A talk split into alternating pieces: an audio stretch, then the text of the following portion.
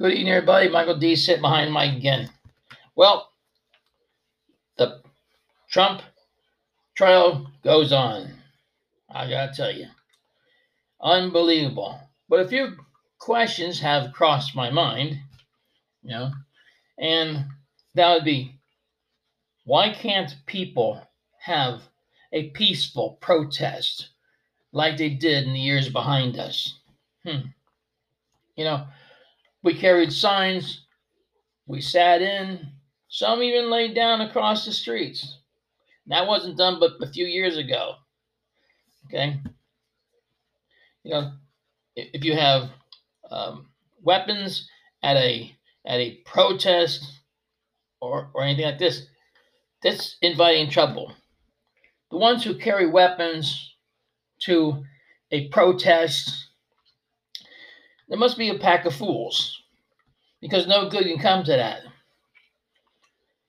The First Amendment guarantees you the right of peaceful assembly, but the minute some fool shoots one shot in the air or whatever, that peaceful assembly is no longer.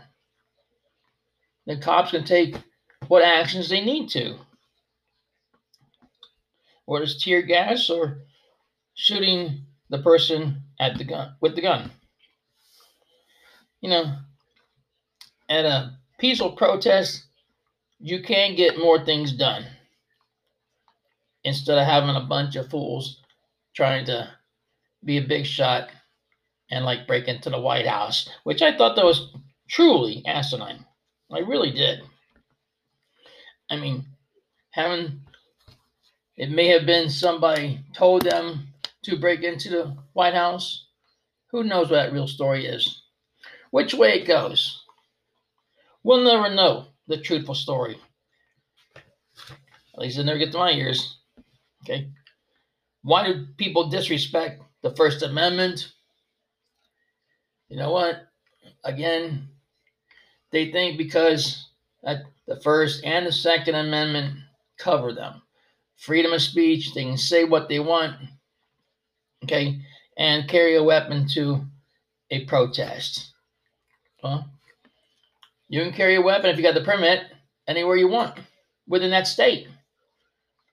But that's just inviting trouble when you carry it, carry the weapon itself to a protest or anything else like that. Who's saying someone couldn't grab it out of your holster and shoot somebody else with your gun?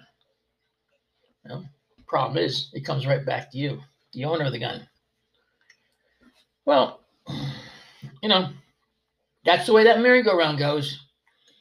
You can't get no better than that. We have laws for purposes, whether it's the First Amendment, the Second, the Fifth, or even the 26th.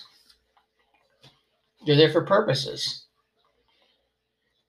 Yet, the yet some First Amendment was trying to be altered at one point by the Trump administration.